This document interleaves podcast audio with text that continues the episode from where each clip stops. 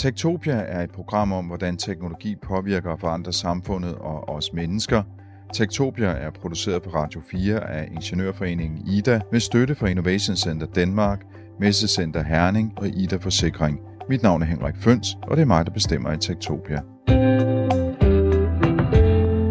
Allerede i april i år, der kunne Microsofts direktør Satya Nadella fejre IT-gigantens performance i covid-19-krisen. Han leverede nemlig årets første kvartalregnskab, og der konstaterede han, at firmaet havde set to års digital transformation gennemført på bare to måneder. I april der var der 200 millioner Microsoft Teams møder, eller der var faktisk 200 millioner deltagere i den slags møder på en enkelt dag – og de genererede mere end 4,1 milliard mødeminutter, og Teams havde på allerede på det tidspunkt mere end 75 millioner daglige aktive brugere. Og Teams, det er jo den her mødeplatform, som Microsoft de, øhm, de har. For de fleste, der har 2020 været et rejsesår, men alle kriser har både vinder og taber, og den veletablerede del af IT-branchen ser ud som om, at den kommer ud på den anden side af covid-19-krisen endnu mere velpolstret end før. Og det kan man godt gå hen og blive farvet over, men man skal også huske på, at uden de digitale platforme fra Microsoft, Google, Zoom og alle de andre, ja, så havde det ikke været muligt at holde samfund, arbejdsmarked og økonomisk aktivitet i gang. Traditionen tro, så slutter Tektopia med at evaluere tech-året, der gik. Formatet som altid en øh, uh, rundbordssamtale, man kan kalde det et middagsselskab eller en julefrokost, hvor man kun må tale om teknologi. Og det skal være teknologi, som er kendetegnet 2020, eller som kommer til at præge 2021. Og til det formål, så har jeg inviteret tre kloge gæster. Jeg har ikke noget gløk, jeg har ikke noget øh, rødvin eller noget andet godt at byde på, eller snaps, fordi vi sidder på Zoom, som man jo gør i den her tid. Men øh, alle tre har foreslået nogle emner. Vi når næppe alle emner, men vi vil gøre vores bedste. Og gæsterne er øh, Lise Fur, du er direktør i Etno. Og hvad er Etno for noget? Etno, det er de europæiske teleselskabers øh, brancheforening, så jeg har medlemmer som Deutsche Telekom, British Telecom, TDC her hjemmefra. Og du, og du sidder til daglig i uh, Bruxelles? Jeg sidder til daglig i Bruxelles, det vil sige, det har jeg ikke gjort så meget i år på grund af covid-19, men, men ellers så har jeg min daglige gang i Bruxelles. Og så har vi Morten Springborg, der er temaspecialist hos Sea Worldwide Asset Management. Og Morten, hvad, hvad laver en temaspecialist? En temaspecialist er en, som øh, prøver at finde de her lommer af vækst, som der er ude i verdensøkonomien. Vi kigger ikke så meget på makroøkonomisk udvikling. Vi kigger mere på, hvad der sker der på sektor, på virksomhedsniveau. Og øh, så prøver vi at finde en koncentreret gruppe af virksomheder, som drager nytte af de forandringer, vores samfund øh, undergår i disse år. Og sidste mand på Skansen, det er Rolf Ask Clausen. Du er chefkonsulent i Ingeniørforeningen IDA. Og hvad laver du der?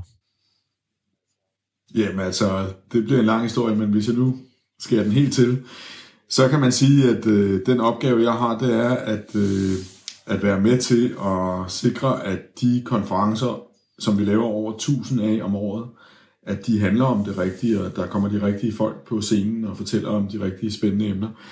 Så øh, sådan sagt uden øh, glædelige forbehold, så kan man sige, at min opgave er at vide alt om, hvad for noget teknologi, der rører sig. Det gør jeg selvfølgelig ikke i virkeligheden, men jeg læser enormt meget og taler med enormt mange. Så du har fingre på pulsen i teknologibranchen. Øh, det ved jeg jo, fordi jeg sidder kun to skrive på fra dig til dagligt. Men jeg skal lige spørge dig, fordi øh, Ida har jo været igennem en transformation i år. Alle de øh, konferencer, som du plejer at arrangere, som plejer at foregå i et øh, kongresscenter, de er jo rykket online. Ja, det er det. Altså, der er jo blevet lavet nogle ganske få live-ting, fordi det har man kunnet inden for, for de her regler.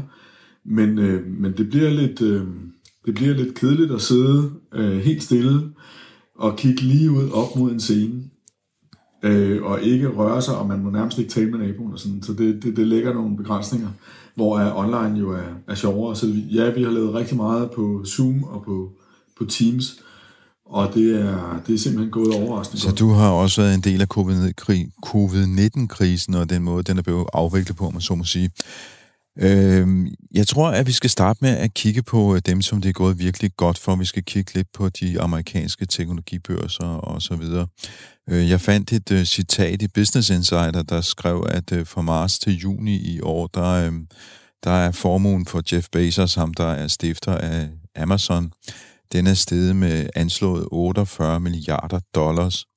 Og øh, vi sidder jo lige nu på platformen Zoom, og ham der, øh, ham, der har den platform, har lavet den, han har fået en øh, værdifølelse på 2,5 milliarder dollars. Og sådan kunne man sikkert blive ved at kigge på alle de her mennesker, som ejer de forskellige platforme. Med Morten Springborg, øh, teknologi på børsen, hvordan er det gået i 2020? Det har været et øh, ualmindeligt godt år for tech, øh, sådan bredt forstået. Øh, de bredere tech-indeks i USA er op 45 procent i år og det er det bedste år siden 2009, som var starten på den her optur på aktiemarkederne, og der vi havde finanskrisen. Men det, som jeg synes også er bemærkelsesværdigt, det er, at godt nok var det her et godt år, men det er det 8. år i træk, hvor at tech gør det bedre end øh, det brede aktiemarked i USA. 8. år i træk. Så vi er jo ikke, øh, covid har ikke alene været øh, årsagen til, at det er gået så godt. Øh, der er en underliggende strukturel forandring i vores samfund, som virkelig rammer øh, øh tech-sektoren øh, positivt disse år. Altså den bredere digitalisering af vores samfund, som accelererer øh, fra år til år. Og det har kørt på en årrække, og det er så øh, hvad skal jeg sige, eksploderet en crescendo her i år, øh, også på grund af covid, som har accelereret mange af de her allerede eksisterende trende, som vi har haft i de sidste mange år. Hvis du skulle fremhæve nogle aktier, altså nogle af de store selskaber, nu hører vi her, at Amazon har, stifteren har fået sin, øh, sin formue ganske betragteligt. Altså, hvem, hvem, hvem er vinderne? Hvem er virkelig øh, braget igennem? Altså lidt, måske lidt uden for tech, som vi forstår det med, med computer og det her, så vil jeg sige, at Tesla selvfølgelig er den helt, helt store øh, vinder i år, øh, som er steget, jeg kan sgu ikke huske det, men lad os sige, at den er steget 400-500 procent. Øh, og, mm. og Elon Musk er i dag verdens næstrigeste mand, bare for at komme tilbage til din indgangsreplik omkring, hvad der er sket med formuerne her. Øh, vi taler nok om, at Elon Musks formue er steget med langt over 100 milliarder dollar i år. Øh, og øh, det er blandt andet fordi, at øh, øh, et af hans produkt har jo vist sig at, øh, at have øh, en, en veje øh, placering i markedet, og at det er en drivende virksomhed inden for elektrificering af transport men også hele den her underliggende nye agenda omkring ESG og bæredygtige investeringer, som gør, at øh, investorer, som skal allokere til, øh, til og, og, og, og gøre godt med deres penge, de er i stigende grad gået til aktier som, som, som Tesla.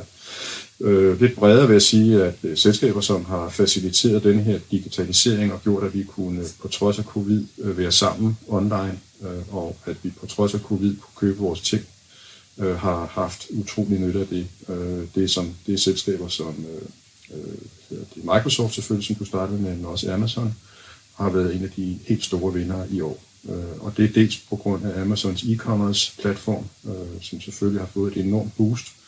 Øh, Amazon har fået en meget, meget stor acceleration i antallet af det, vi kalder prime-kunder, øh, som øh, er utrolig vigtigt for forståelse af Amazons øh, vækstudsigter de kommende år, fordi en prime-kunde, så du siger en abonnent hos Amazon, det er en, som øh, i første omgang betaler et abonnement, og så får man så en masse gratis ydelser. Men der er været en tendens til, at hvert år, der går efter man er blevet Prime-kunde, så bruger man øh, platformen mere og mere og koncentrerer sin øh, økonomiske køb mere og mere hos en, øh, nemlig Amazon. Øh, så det kan godt være, at de her første de kunder, der er kommet ind på Prime i år for Amazon, ikke kommer til at bidrage ret meget til Amazons omsætning i år på kort bane. Men om fem år, om ti år, vil de være meget, meget mere, øh, med de anvendte platforme meget mere. Det er det, vi har set siden, at Prime blev introduceret for 15 år siden, at der er en kæmpe snibbold, der ruller, når man tiltrækker nye kunder til den her abonnementsplatform, der hedder Prime hos Amazon. Øh, der er rigtig, rigtig mange virksomheder, som har gjort det godt øh, i, i det her digitalisering. Så, så, så det er næsten forkert bare at nævne de to, men det er også omvendt øh, for meget, hvis jeg skulle sidde her og rapple op, hvor mange aktier, der egentlig har gjort det godt inden for, for, for, for teknologi.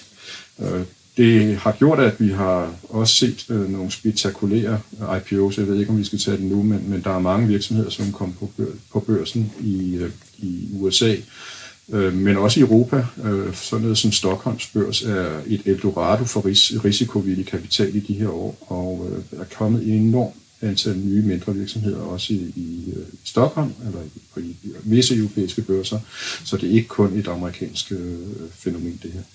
Det er jo faktisk lidt interessant, men det skal vi måske vende tilbage til lidt senere, det der med, at det faktisk ikke kun er de store amerikanske virksomheder, der har nyt godt af det, men også europæiske teknologistartups har faktisk fået øh, risikovillig kapital på trods af krisen og er i stand til at øh, etablere sig i de her år. Jeg tænker lidt, øh, Rolf Fast Clausen, øh, hvad, hvad, hvad ser du sådan af underliggende tendenser, der, der driver det her? Altså i, i, øh, hvad skal man kalde det, i pengemarkedet eller aktiemarkedet. Altså der er nogle ting, som jeg ved ikke, om vi kommer til det senere, men der er noget omkring chips, og hvad der sker på, øh, på hvem der laver hvilke chips og sådan noget. Det kan vi måske vende tilbage til. Altså, jeg, jeg har lige lyst til at kommentere lidt ind på det der IPO øh, øh, verden der, kan man sige. Ikke? Og det der øh, jo for eksempel er sket, det er, at så nogen som Airbnb er blevet børsnoteret. Øh, har jeg lige lagt mærke til, det er lige sket. Øh, og øh, der er sikkert ikke så stor øh, aktivitet på Airbnb og udlejning lige nu, måske. Men det kommer der jo nok. Men de, er, de er jo også et eksempel på nogen, der har benyttet det her. Øh, der er mange penge i markedet. Øh, der er stor tillid til tech. Øh, det er sikkert en god timing til at, at gå ud og gå på børsen. Et kontroversielt øh, firma, det er Palantir. Det her i princippet overvågningsfirma. Det, øh, der er mange, der opfatter det som som er ligesom øh, mørkets fyrste, øh, som er en, øh, en virksomhed, der lever af at analysere øh, data på ting, der kunne være overvågning. Det kunne også være banktransaktioner i forbindelse med noget hvidvask eller noget helt andet. Øh, Palantir er gået på børsen. Øh, også i år har jeg lagt mærke til, og, og så kunne jeg blive ved og forlænge øh, din liste. Øh, men altså, meget bemærkelsesværdigt, at nogle øh, store digitale virksomheder, som har været eksisteret i måske 10 eller 15 år, de har valgt nu til at Man kunne egentlig have forestillet sig sådan nogle som Airbnb, der er gået rigtig dårligt for dem, når folk øh, ikke har rejst så meget på grund af covid-19. Og jeg kunne læse mig til her, jeg fandt en artikel i uh, Economist, at de har fyret omkring 1800 uh, medarbejdere, og de kom ud med et, de tabte 916 millioner dollars i det første, de første seks måneder af året, men øh, ikke desto mindre er det tredje kvartal, der har de faktisk øh, kommet ud med en fortjeneste på 219 millioner dollars, så de har faktisk fået vendt et virkelig rejselsår for, hvad skal man sige, en, øh, en virksomhed, som jo lever af folk, der rejser, basalt set. Omvendt har der også været nogle skandalesager med folk, der har lejet ting gennem Airbnb for at holde kæmpe fester, sådan nogle øh, corona-fester, som som jo basalt set er ulovlige og ikke specielt smarte at holde.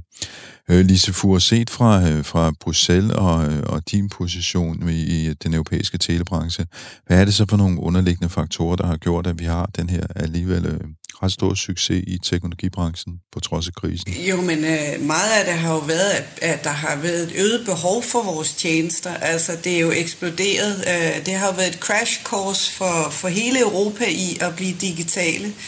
Øh, Danmark har jo været rigtig, rigtig meget med øh, længe, så altså skoler og så videre har været rigtig gode til at, at have digitale værktøjer. Nu kan vi se, at resten af Europa har været nødt til at følge med. Øh, altså hjemmearbejde er jo heller ikke ukendt i Danmark, men i mange andre lande har hjemmearbejde ikke været øh, noget, man har har set på øh, som en positiv ting, og det, den har, hele den forandring er jo sket sådan over det sidste år, fordi det har man været nødt til. Du har været nødt til at sende folk hjem, og de har kunnet arbejde hjemmefra, og det har de kun kunne, fordi der har været den underliggende infrastruktur. Så er der steder, hvor det har været mere eller mindre succesfuldt i Europa, fordi at der stadig mangler en masse fiber i Europa, men, men Øh, man har været opmærksom på behovet. Og hvis du ser på den recovery fund, som EU har lige nu, på mange, mange milliarder, der har man øh, øh, allokeret 25 procent til digital øh, recovery, og det er, at man skal styrke det digitale område. Og det er jo også et kæmpe signal at sende øh, i Europa. Vi vil det digitale, vi vil gerne øh, øh, styrke det her, for vi har set, det har været nødvendigt under øh, covid-19-krisen. Nu, nu siger du øh, fiber, der er mange på fiber og så videre. Øh, er der sådan en, øh, en hvad skal man sige, taber-vinder for, for taber-vinderhold i, øh, hvis man kigger på øh, nationer, europæiske nationer, altså nogen, der har været bedre klædt på til den her sådan, øh, digitaliserede, den her digitale transformation, som vi har været igennem? Ja, altså hele, hele Norden har jo været rigtig godt klædt på. Altså vi har meget fiber i forhold til, til, til sydpå. Et land som Tyskland er jo meget opdelt. Der er masser af det, de kalder hvide områder, som er områder, der ikke øhm, er dækket af, af, af fiber og gode øh, teleforbindelser. Og det er der, hvor der heller ikke er en business case, fordi der, der bor så få.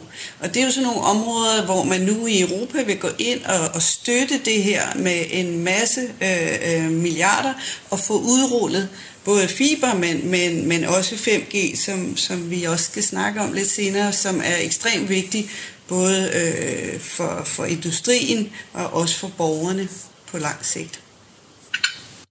Så man kan sige, at der er nogle lande, der har været bedre klædt på. Men det handler jo så om et distancearbejde, fjernundervisning og e-handel her i høj grad. Jeg har også bemærket mig, at der er flere historier omkring øh, fjernundervisning, at der er nogle lande, hvor øh, ikke alle familier de har adgang til fiber eller til, til computer og så videre, eller måske skal børnene deles med resten af familien om en computer, hvis de overhovedet har en computer. Så det er faktisk svært for dem at øh, deltage i undervisningen og gå til eksamen og faktisk lære. Så jeg kan allerede huske på et ret tidligt tidspunkt i covid-19-krisen snakkede man om en tabt generation, fordi der simpelthen mennesker, der, der øh, får ødelagt deres skolegang på grund af det her. Men øh, noget, der også der har stået centralt, øh, et, øh, et ord, som I alle sammen er kommet op med, det er cloud, cloud computing.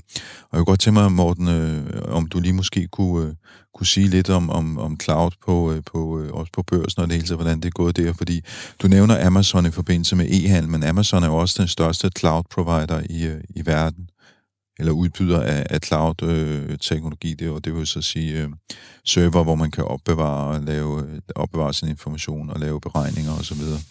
Fjernstyret ja, computer, kunne man kalde For dem, som ikke skulle være helt klart over det, så cloud computing er en, en, en, en trend, vi har haft øh, de sidste 10-15 år. Og øh, det er outsourcing af virksomhedernes IT-services fra egne bygninger, fra egne services, til øh, at man deler øh, hvad skal vi sige, omkostningen i skyen og trækker fælles med andre virksomheder på, på offentlige øh, cloud-tjenester. Øh, og øh, det er der mange gode grunde til, at man, man gør. Det skal vi ikke komme så meget ind på, hvorfor det, øh, det, det er den rationelle måde at agere som virksomhed. Men, men øh, det er klart, at covid har været en, en accelerator for det her, fordi hvis der er en ting, som, som, som krisen har vist øh, virksomhederne, så er det, at man skal have en, en digital infrastruktur for at kunne eksistere i en økonomi, som bliver lukket ned. Og øh, det har så accelereret virksomhedernes øh, transition til skyen. Øhm, og øh, aktiemarkedet, for at tale om det, de har jo altid en tendens til at tro, at øh, høj vækst kommer til at flade ud og blive, blive, blive lavere og til sidst helt forsvinde. Sådan er det, at man prisforsætter aktier. Og når der så kommer sådan en event som det her, som accelererer øh, en tendens yderligere end det, som man tidligere havde forventning om, så har vi jo haft en tendens til, at aktiemarkedet har måttet reprise de her virksomheder, som har eksponeret. Øh, og øh, sådan nogle selskaber som, som Amazon, Amazon er den største, de vokser deres omsætning inden for cloud i størrelsesorden 40% 35-40% i år. Øh, Microsoft, som er nummer to, men som indhenter øh, Amazon, vokser deres omsætning på Azure, som det hedder, med en 50-60 procent og Google, som er nummer tre, øh, men langt efter øh, de to øh, store, vokser vel øh, deres omsætning i øjeblikket pænt øh, øh, 60-cifrede vækstrater. Og, øh, og øh, det er noget, som sandsynligvis kommer til at fortsætte igennem 2020'erne, i takt med, at virksomhederne kommer til at outsource mere og mere. Vores bedste vurdering er, at omkring 20 procent af det potentielle marked for, for, for virksomheds-IT er blevet outsourcet i dag. Så vi har altså et langt vej foran os endnu med høje vækstrater. Øh, så, så, så det, øh, det har været en helt klar vinder i 2020, og det er også noget, som vi ser kommer at være en vinder i årene fremover. Altså på det, på det teknologiske har jeg lyst til at knytte en, en fodnote til det, og det er, at øh, over i, øh, jeg var lige ved at sige over hos nørderne, dem der laver elektronikken og, og softwaren, der snakker man jo i stigende grad om om uh, cloud og edge. Man taler om dem i par. Øh, der, der vil lige til at forklare edge. Det er så... Øh... Edge, ja, det, ja, sådan uh, meget simpelt sagt, så kan du vælge at lave dine beregninger oppe på en, en stor computer oppe i skyen. Det er det, der hedder cloud. Eller du kan vælge, om du kan lave det, du skal bruge øh, lokalt for eksempel på, øh, på, din, øh, på en eller anden mobiltelefon, eller hvad vi nu har. Og så er det Edge. Det vil sige, at det, øh, det stykke regnearbejde, der skal gøres for, at du kan få det svar, du skal bruge, genkende et eller andet fotografi for eksempel, øh, behøves det at køre op rundt om øh, skyen, eller, eller kan, kan det faktisk laves øh, ude i randen, ude hos dig selv. Og, og øh, teknikerne, de snakker om det her som, at der kommer en problematik omkring GDPR og mine data op i skyen, og hvad vil jeg overhovedet dele med Microsoft eller Amazon osv. osv. Og så kommer der en, en, øh, en teknologisk øh, trend, som er, at regnekraften ude i enhederne faktisk bliver, øh, ligesom alt andet, bliver meget, meget stærkere, og vi er ved at nå til et eller andet, øh, hvad skal vi kalde det, knækpunkt eller et eller andet, hvor at nu begynder man faktisk med rimelighed at kunne lave meget af det, der skulle ske op i skyen for bare tre år siden. Det begynder man at kunne lave ude på, på ens øh, smartphone.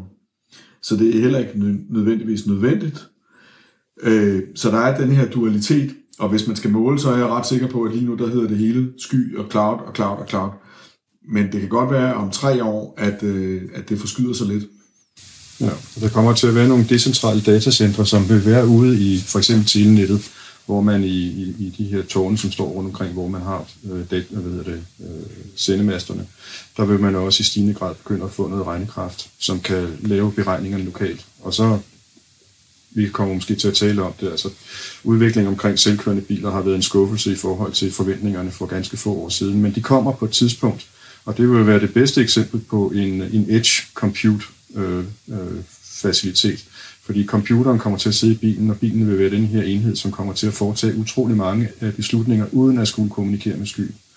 Øh, så det er et eksempel på, på det. Men generelt så taler vi om det her Internet of Things, eller det, industrielle Internet of Things, som kommer til at øh, udvikle sig over de næste 10-15 år, hvor at øh, maskinerne i stigende grad kommer til at kommunikere med hinanden uden menneskelig interaktion, og at maskinerne kommer til at skulle foretage beslutninger baseret på data, analyse lokalt. Øhm, så det er en mega trend, som, som er virkelig, virkelig vigtig. Det er vigtigt i forhold til også udrulningen af 5G, som vi også kommer til at tale om. Det er vigtigt i forhold til efterspørgselen på, på, på silicium chips og på, på, på memory øh, i årene fremover. Øh, og generelt er det, en, er det en voldsom acceleration generelt af vores teknologiske stade. Øh, det, det, den vision, vi har for, for, for vores øh, teknologiøkonomi de næste 10-15 år. Og, og jeg vil sige, du har fuldstændig ret i, at bilen det er jo den største Internet of Things i øjeblikket, og, og der vil, vil det her edge computing og plus 5G være afgørende for, hvor hurtigt det kan blive øh, indført i Europa. Øhm, man kan sige, at der er en masse andre praktiske ting rundt omkring øh, selvkørende biler, som jo også lige skal, skal øh, sikres med, med øh, regler for, for øh, og vejmyndigheder osv. Men, men altså, på europæisk plan kan man jo også se, hvordan cloud har en kæmpe, kæmpe betydning, også for, for, øh, for EU. Det er jo øh, derfor, man har oprettet det, der hedder Gaia X, som er et kæmpe projekt, hvor du prøver at samle de europæiske virksomheder i at lave en europæisk cloud. Øh, Øh, man tillader faktisk også de store cloud-selskaber at være med i Gaia X. Øh, både Microsoft og Amazon kan være medlemmer. De skal bare have, øh, øh der er et europæisk regelsæt, man så skal, skal committe sig til at, at, at efterleve.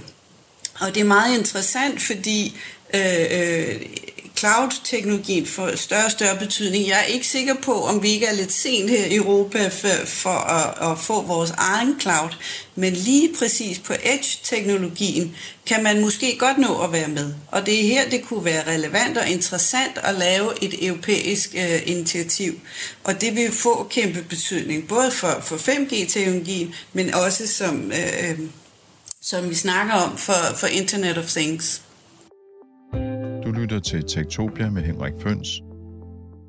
Ja, du lytter til årets sidste udgave af Tektopia. Vi kigger tilbage på covid-19-året 2020 og ser, hvad der egentlig skete i teknologibranchen i år. Jeg har inviteret et panel af tre mennesker. Rolf Ask Clausen, der er chefkonsulent i Ingeniørforeningen IDA. Morten Springborg, som er temaspecialist hos Sea Worldwide Asset Management. og Lise Fur, der er direktør i Etno, organisationen for europæiske teleselskaber. Du lytter til Radio 4. Jamen, nu er vi jo sådan, at bevæger os hen imod det alligevel, så lad os snakke lidt om 5G, og 5G er jo meget centralt i dit daglige arbejde, Lise Fur. Det, det er kæmpe centralt. Det er jo øh, teleselskaberne, der står for at rulle 5G ud, og, og for os er, altså, jeg ser jo ikke 5G som bare endnu en, en, en forestillelse af 4G. Jeg ser sådan set 5G som en, en virkelig revolution af, hvordan telenettet er opbygget. Her får du sådan set fastnet og mobilnet øh, øh samlet i, i, i et net. Og, og det der er øh, ved, ved 5G, hvis man skal sige det sådan lidt forenklet, i gamle dage så var det udstyret i enden, der, der sådan bestemte øh, netværkskonfigurerende øh, øh, og hvordan øh, øh, netværket var opbygget. Det var sådan set ret statisk. Med 5G, så kan man gå ind og lave, der putter du intelligensen ind, softwaren ind i selve netværket, så du kan tilpasse netværket til den enkelte kunde. Er, der et, er det et hospital, der skal have din 5G-service? Er det en virksomhed? Skal de have høj hastighed, eller skal de have stor båndbredde? Du øh, kan lave det, der hedder network slicing. Og du kan også lave det meget mere sikkert, fordi du kan kryptere øh, den del, øh, hvis det skal være en krypteret del, så du kan sådan set øh, øh, virkelig tilpasse det her netværk til den enkelte. Nu har vi jo øh, altså også private brugere, nogle af os, øh, godt nok ikke mig desværre, men øh, nogle andre, har fået en øh, 5G-telefon i år, og øh, sådan, altså små begyndt at bruge det her netværk.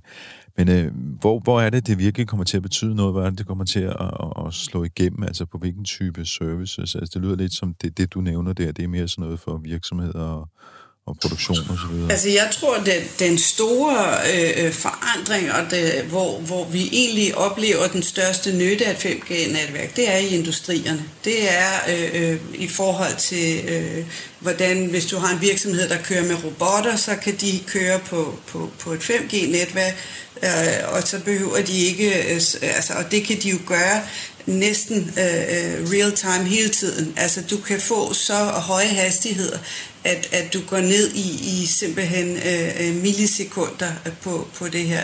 Og det er, og det er jo utrolig vigtigt øh, øh, for, hvis du har noget, der skal have stor præcision.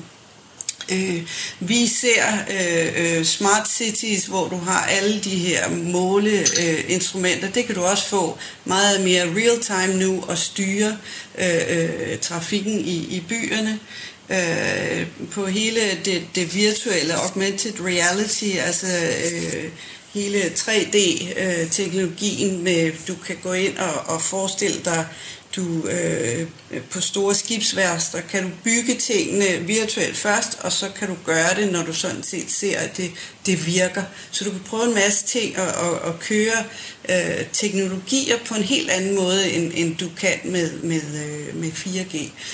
4G kan du nå rigtig langt med, og det har rigtig gode hastigheder, og for private øh, er det ikke en stor forskel, men for industrien er det en kæmpe, kæmpe... I teknikerverdenen, der hedder det jo latency, det du snakker om, Lise. At, øh, og det er simpelthen svartid. Og, altså, og jeg, jeg synes godt, at man kan binde en sløjfe her, for man kan jo sige, at den her selvkørende bil, ikke? Øh, den ser et eller andet ud foran sig. Det kunne godt være en rød bold. Øh, der skal tages en beslutning. Øh, det kan man ikke overlade til et eller andet i netværket øh, om, jeg skal, om det er en bold, om der måske sker noget bagefter, som jeg skal passe på. Øh, så, øh, så derfor så skal den her øh, bil, den skal have sin regnekraft hos sig selv og kunne tage sin egen beslutning. Men i industrien er der rigtig mange øh, robotter, der for eksempel kører rundt i lagerhoteller eller den slags. Og det, de har brug for, det er et hurtigt svar. De har brug for at sige, skal jeg køre Lige ud, eller skal jeg dreje til højre her? Hvad er det næste, jeg skal hente? Og det er vigtigt, at de har garanti for at få et svar.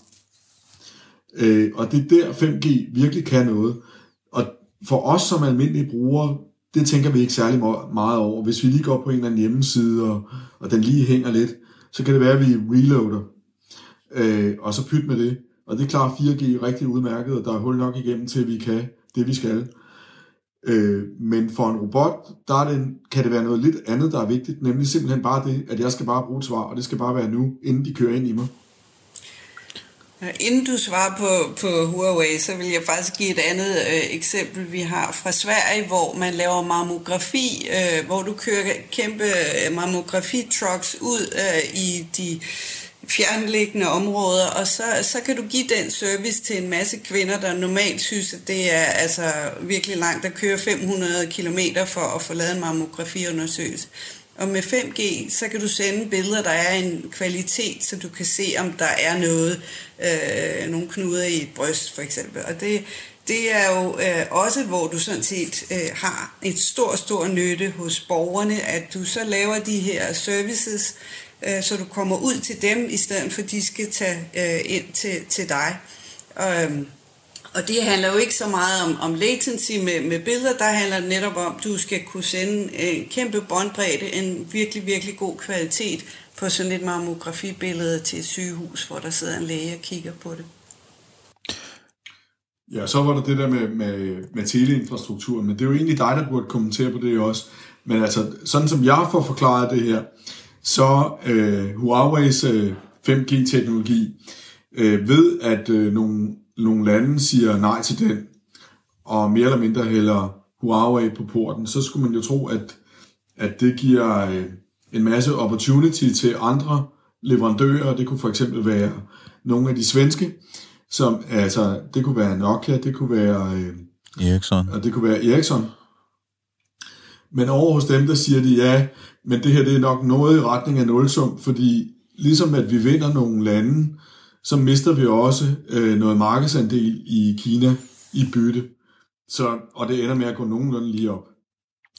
Morten Springborg, set fra øh, aktiemarkedets synspunkt, hvad så med Huawei? Er de helt færdige, og, eller hvad sker der? Der er mange lag i, i, i den historie, men, men i forhold til, øh, til 5G, og hvad skal vi bruge det til, så tillad mig at være, hvad skal jeg sige, bussemanden her, øh, fordi det, et, det, det er jeg, også jeg, jeg, synes, vi stadigvæk, jeg synes stadigvæk, vi mangler den her såkaldte killer application. Vi ved ikke rigtigt, hvad vi skal bruge det til, for at være helt konkret. Vi har ikke rigtig forretningsmodellen i det endnu. Og derfor er det øh, utrolig vigtigt øh, at sondre mellem den udvikling, der er i Kina, og den, som vi ser i resten af verden, hvis I spørger mig. Fordi Kina har øh, taget en, en, en politisk beslutning om, at det her vil vi have. Og man har øh, puttet en pokkers masse penge i det, som ikke udelukkende kommer fra teleselskaberne selv. Og det betyder, at uanset, øh, at nu, nu, nu at Huawei sandsynligvis blevet dræbt som, som tele-equipment supplier internationalt. Men Huawei er i stand til næste år eller to at levere til et kinesisk netværk. Og det vil blive øh, speedet op, fordi det er national øh, sikkerhedsmæssig og industripolitisk interesse for kineserne at komme først her. Og det er delvis subsidieret øh, at af, af kineserne, at man udbygger det her. Og ideen er, at igen, man ved ikke rigtigt, hvad kilder er. Men vi skal have netværket op at køre, så vi kan lave, øh, hvad skal, så, så vi kan teste nye forretningsmodeller af. Min fornemmelse er, og det kan være, at Lise hun kan sige ja, eller jeg har taget, taget fejl, det er, at i Europa, så ved teleoperatøren ikke, hvad pokker vi egentlig skal bruge det her til. Vi ved i hvert fald ikke, hvordan vi skal tjene penge på det. Øh, men det koster en pokkers masse penge at udrulle. Så derfor har vi det, en, en situation omkring hønen og ægget i Europa, hvor at kineserne har sagt, at vi går ind og kortslutter det der, vi skal nok lave systemet, og så kan virksomhederne komme og eksperimentere med forretningsmodeller på netværket. Og derfor er det min fundamentale vurdering, at Kina, kineserne ikke kun har været den store vinder her i covid, men kineserne kommer også til at være den helt store vinder, når det kommer til udrulningen af nye avancerede forretningsmodeller baseret på 5G, fordi de simpelthen vil være først i markedet. Øhm, og så USA ligger et eller andet sted mellem Europa og Kina, øh, for, for sådan at sige det helt kort. Men det, det her øh, har du helt ret i, Morten, jeg, jeg vil også sige, at øh, øhm, Europa har en anden... Øh, en anden måde at køre 5G på. Vi er jo alle øh, medlemsstaterne, og de kører hver deres egne auktioner på, på øh, frekvenserne, øh, så derfor så er 5G jo rigtig, rigtig dyrt at, at rulle ud i Europa, bare øh, i at du skal købe en, en frekvens for flere milliarder, inden du går i gang. Så altså, det har jo, det har jo lagt en, en dæmper på øh, hastigheden, hvor, hvorpå du kan, kan rulle ud i Europa. Og det, det er jo en del, der er anderledes i Kina. Øh, fordi der har du taget det som en... Det er noget, vi vil have. Det er en industriel politik, vi har. Vi vil have 5G. Plus at man har tilladt de to svage. Der er et stærkt, og så er der to mindre telenetværk i Kina. Man har tilladt, at de to de øh, går sammen omkring det her, og måske faktisk kommer man til at opleve, at de alle tre går sammen om udbygningen af et 5G-netværk i Kina, hvor i Europa, correct me if I'm wrong, men der er i hvert fald 100, 100 operatører i Europa, som skal løfte den her opgave selv. Ikke? Øh, vores struktur i Europa er idiotisk i forhold til udrulning af det her, øh, og det har at gøre med konkurrencelovgivning og, og Margrethe Vestager og hendes øh, øh folk før hende, som er forudsat, eller som har, har gjort, at de europæiske televirksomheder igennem 20 år blevet udsultet økonomisk, og derfor ikke kan løfte den her opgave. Det er korrekt, at man, man gerne ser, øh, at man kan konsolidere mere, men, men, men der er jo så også muligheden for at sige, men Øh, kan man lave network, eller network sharing, øh, du deler netværket øh, flere. Det har vi jo set i Danmark, at det har Telia og Telenor gjort. Og jeg tror, jeg er helt enig i, at mange lande, der, der kan du ikke rulle 5G hurtigt nok ud, med mindre du tillader netværksdeling.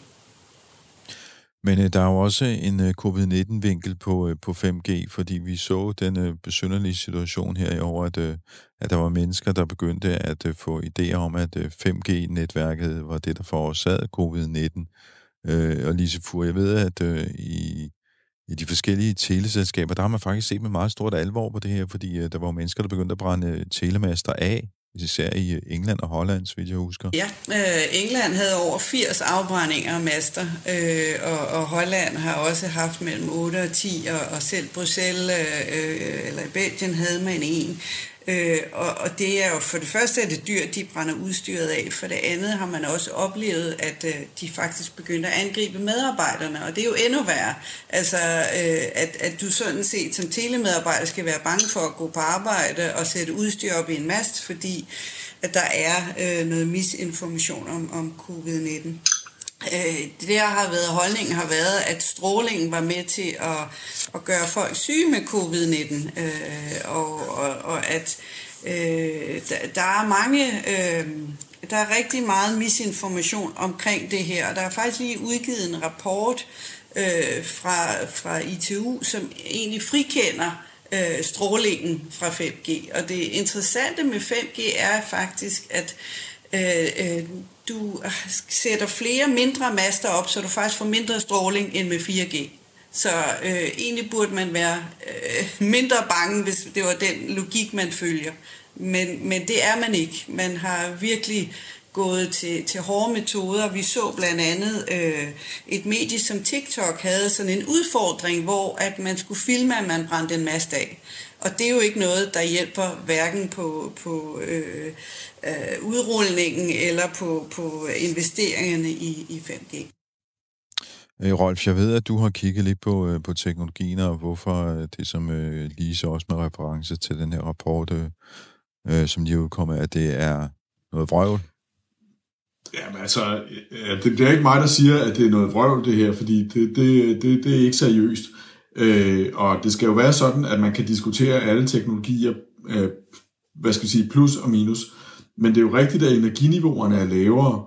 Øh, og øh, hvis man går i gang med de her teorier, så bliver der altså strikket noget sammen, hvor man kan sige, at at den der fundamentale fysik, det er der nok en del mennesker, der måske ikke helt forstår. For eksempel, så får de blandet sammen på radioaktiv stråling og elektromagnetisk stråling, og det starter egentlig allerede der. Øh, og det er to meget forskellige ting, og det, så, så det er ikke særlig øh, rimeligt. Men hvis man nu kigger på, på, på energiniveauet i 5G, så er det øh, meget lavere, og til gengæld så øh, foregår det ved nogle højere frekvenser, og alt i alt, øh, så burde de fleste bekymrede nok tænke, at det ser bedre ud. Men det gør de ikke. De, øh, de tænker et eller andet, øh, som har noget med coronaen at gøre, og, og måske også noget med vaccineringer at gøre, og sådan noget. Det, øh, det er ret hjemlevet. Øh, jeg kunne godt tænke mig lige at skifte gear her, eller ja, skifte emne, fordi øh, tiden løber jo, og øh, der er en del emner på, på bloggen nu, men øh, noget, som I, øh, som I egentlig havde længere nede på listen, men øh, som I har nævnt alle tre nu, Øh, det er de selvkørende biler. Og jeg ved, Rolf, det var noget af det, du havde på din øh, spiseseddel, da du, øh, da du skrev til mig. Og mit spørgsmål lød egentlig til dig, hvad fanden sker der med de selvkørende biler? Hvor de blev af? I snakker om dem nu også, men de er her jo ikke, og de skulle være her i 2020. Jeg kan, jeg kan ikke rigtig se dem nogen ja. steder. Men altså, det er jo bare, ligesom med alt andet teknologi, så er der den her verdensberømte hype-kurve, ikke? Og nu, og nu øh, er der blevet sagt i nogle år, at selvkørende biler, at øh, det er altså lige rundt om næste hjørne. Øh, og øh, altså for mit vedkommende, første gang jeg så en bil, der i princippet kunne noget selv, det var i 2011, ikke? Så det er altså ni, ni år siden, ikke?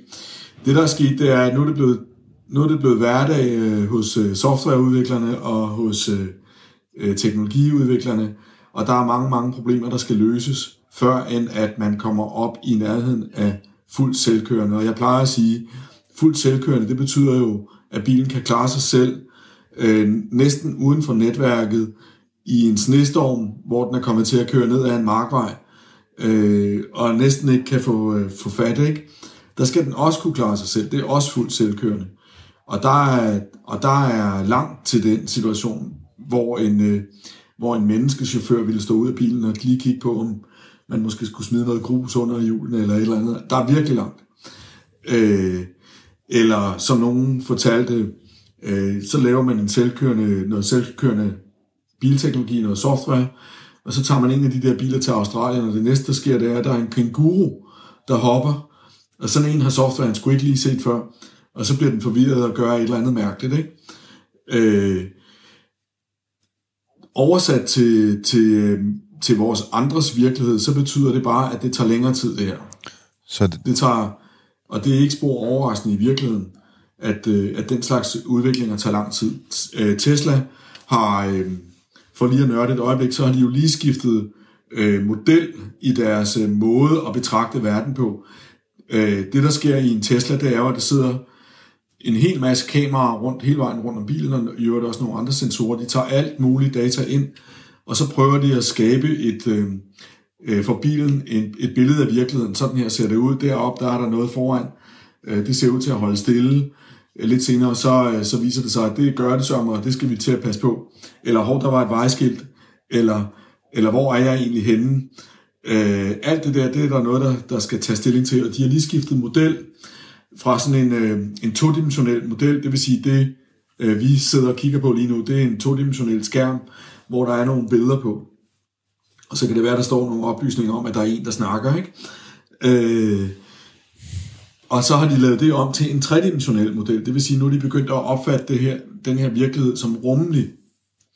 Og for eksempel den der bil op foran, den, er, den bevæger sig i et rum. Øh, det kræver enormt meget af softwaren. Og, og Tesla er så kommet nogle skridt tættere på, og de kommer også til at prale lidt og sige, at øh, nu, nu er de omtrent selvkørende. Men vælger de dig, øh, det passer jo ikke.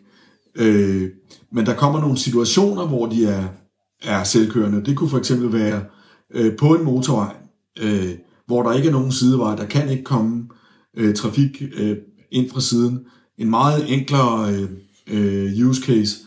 Og der kan, de, øh, der kan de sikkert godt blive øh, rigtig, rigtig selvkørende. Er det faktisk. Men også sikre selvkørende. Øh, meget, meget snart.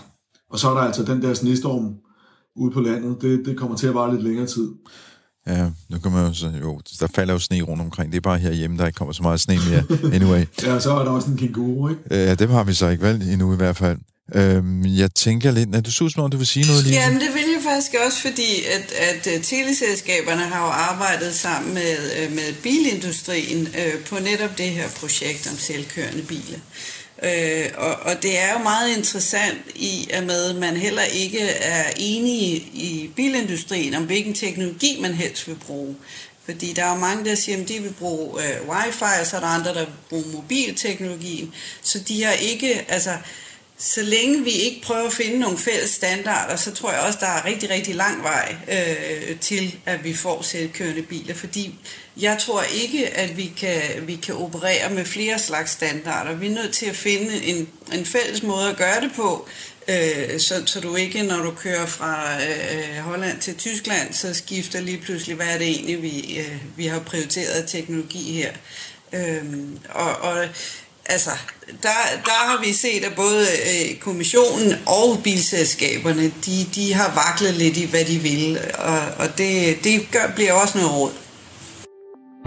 Lytter til Tektopia med Henrik Føns. Tiden løber. Jeg kunne godt tænke mig, at de sidste 10 minutter her, der kigger vi på en historie, som, øh, som gør, at vi skal bevæge os helt ind i det indre af vores computer, og helt ind i det indre af vores øh, mobiltelefoner. Vi skal nemlig snakke om de chips, der, der sidder derinde og styrer vores apparater, det man kalder for semiconductors.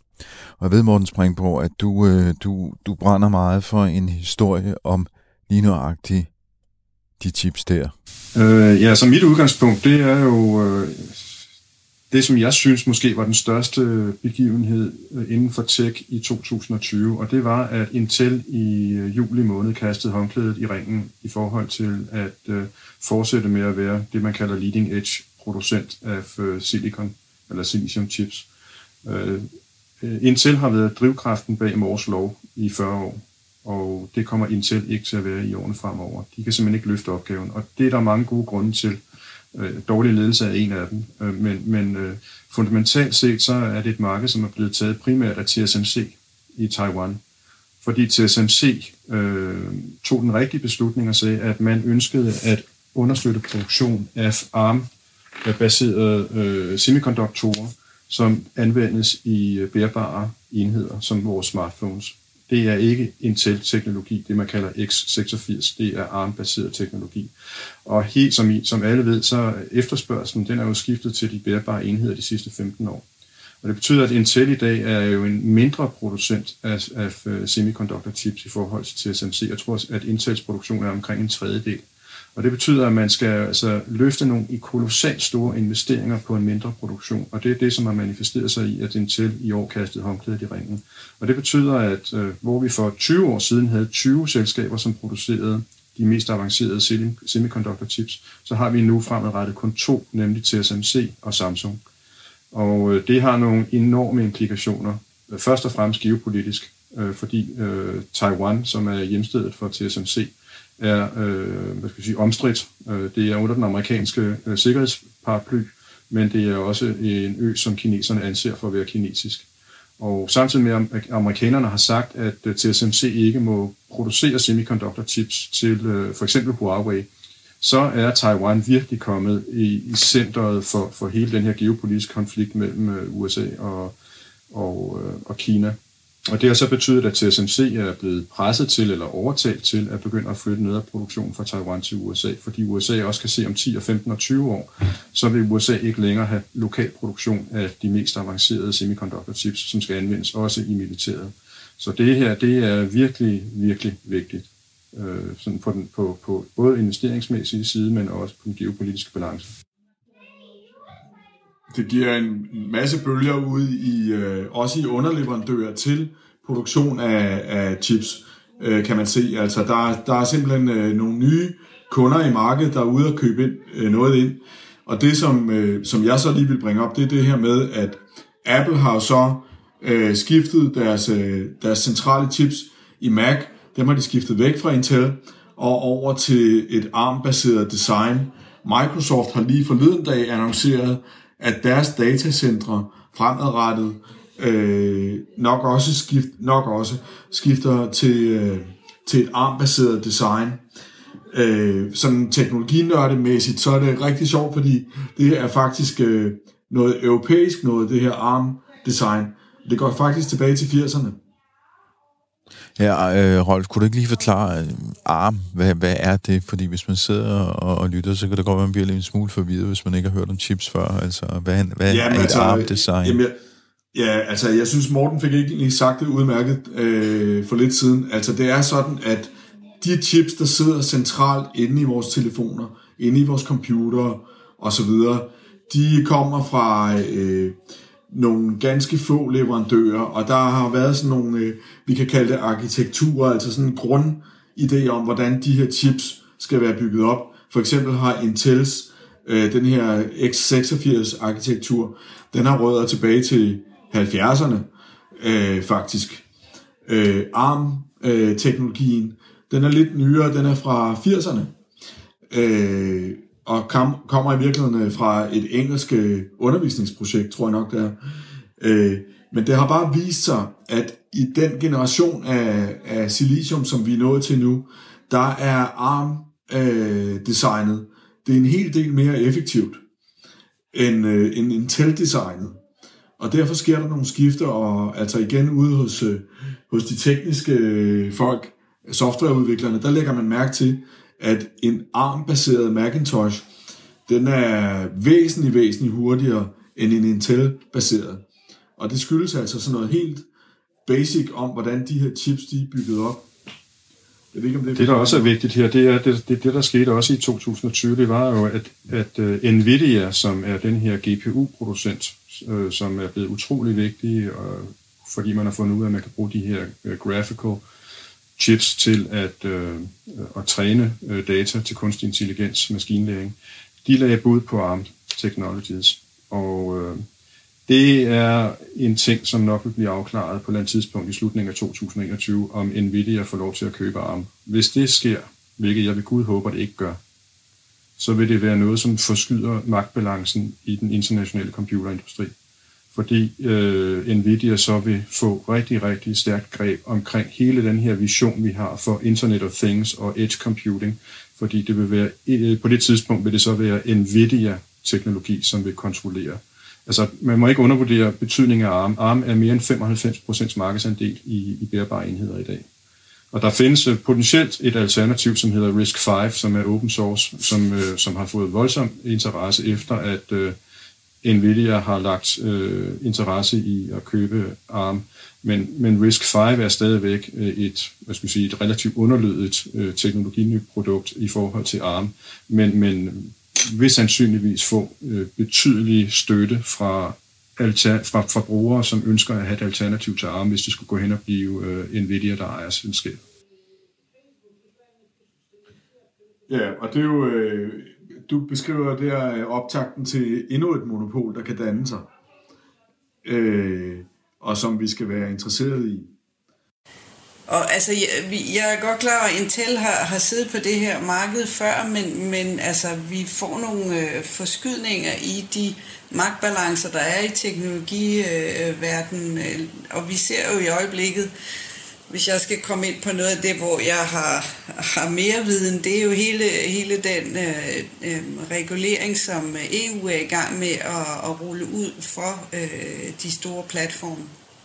Det er jo Facebook, det er Amazon, det er, er Google, man går ind og, og, og vil regulere. Og de har jo haft en, en, øh, en kæmpe magt. Øh, og, og der er det interessant at se en anden øh, stor øh, spiller, Apple, som jo også har et kæmpe, kæmpe marked, nu går ind og, og sætter nogle krav til, til nogle af de andre platforme. De har jo gået ind og sagt til, til Facebook, jamen øh, hvis I skal, øh, hvis jeres app skal være med hos os, så, øh, så skal I give nogle oplysninger til jeres øh, brugere. Og det er noget af det, som øh, Facebook øh, er rasende over i øjeblikket. Ja, der kører en meget sjov øh, kampagne, annoncekampagne fra Facebook mod Apple lige nu, øh, som handler om præcis det, og hvor Facebook øh, har den store violin fremme, og det handler om de små øh, virksomheder, der øh, jo annoncerer en hel del ved hjælp af, eller via Facebook, og kan de også gøre det fremad, det vil sige, at de prøver at gøre Apple til onde, fordi Apple øh, øh, måske i princippet kan lægge en bremse på det, gennem at Facebook ikke må optage de data, som Facebook ellers plejede at optage. Øh, så der er sådan noget, øh, jeg ved ikke, hvad jeg skal kalde det, blame game. Tiden render ud. Øh, det er ved at være slut med 2020 også, og øh, vi bliver nødt til at bryde vores øh, lille tech-middagsselskab op her. Tak til dig, Morten Springborg, temaspecialist hos Sea Worldwide Asset Management. Tak til Lise Fur, direktør i Etno, og tak til Rolf Ask Clausen, chefkonsulent i IDA, fordi I øh, var med her og delte jeres øh, tanker om øh, hvordan 2020 gik, og vi kigger også en lille smule ind i 2021, synes jeg faktisk meget længere end det, og det er jo, det er jo altid godt. Du har lyttet til uh, Tektopia. Du kan finde øh, udsendelsen som podcast på radio4.dk, Tektopia. Jeg siger ikke på genhør, fordi det her det var den sidste udgave. af Tektopia, som kommer ud i æderen på Radio 4, men øh, du kan altid kigge forbi på tektopia.dk, hvis du vil finde nyt her fra redaktionen. Mit navn er Henrik Føns. I redaktionen sad Rosa Marie Frank og Veronika Volin. Vi siger øh, tak for i år, og tak fordi du lyttede med. God jul og godt nytår. Tektopia er et program om, hvordan teknologi påvirker og forandrer samfundet og os mennesker. Tektopia er produceret på Radio 4 af Ingeniørforeningen IDA med støtte fra Innovation Center Danmark, Messecenter Herning og IDA Forsikring. Mit navn er Henrik Føns, og det er mig, der bestemmer i Tektopia.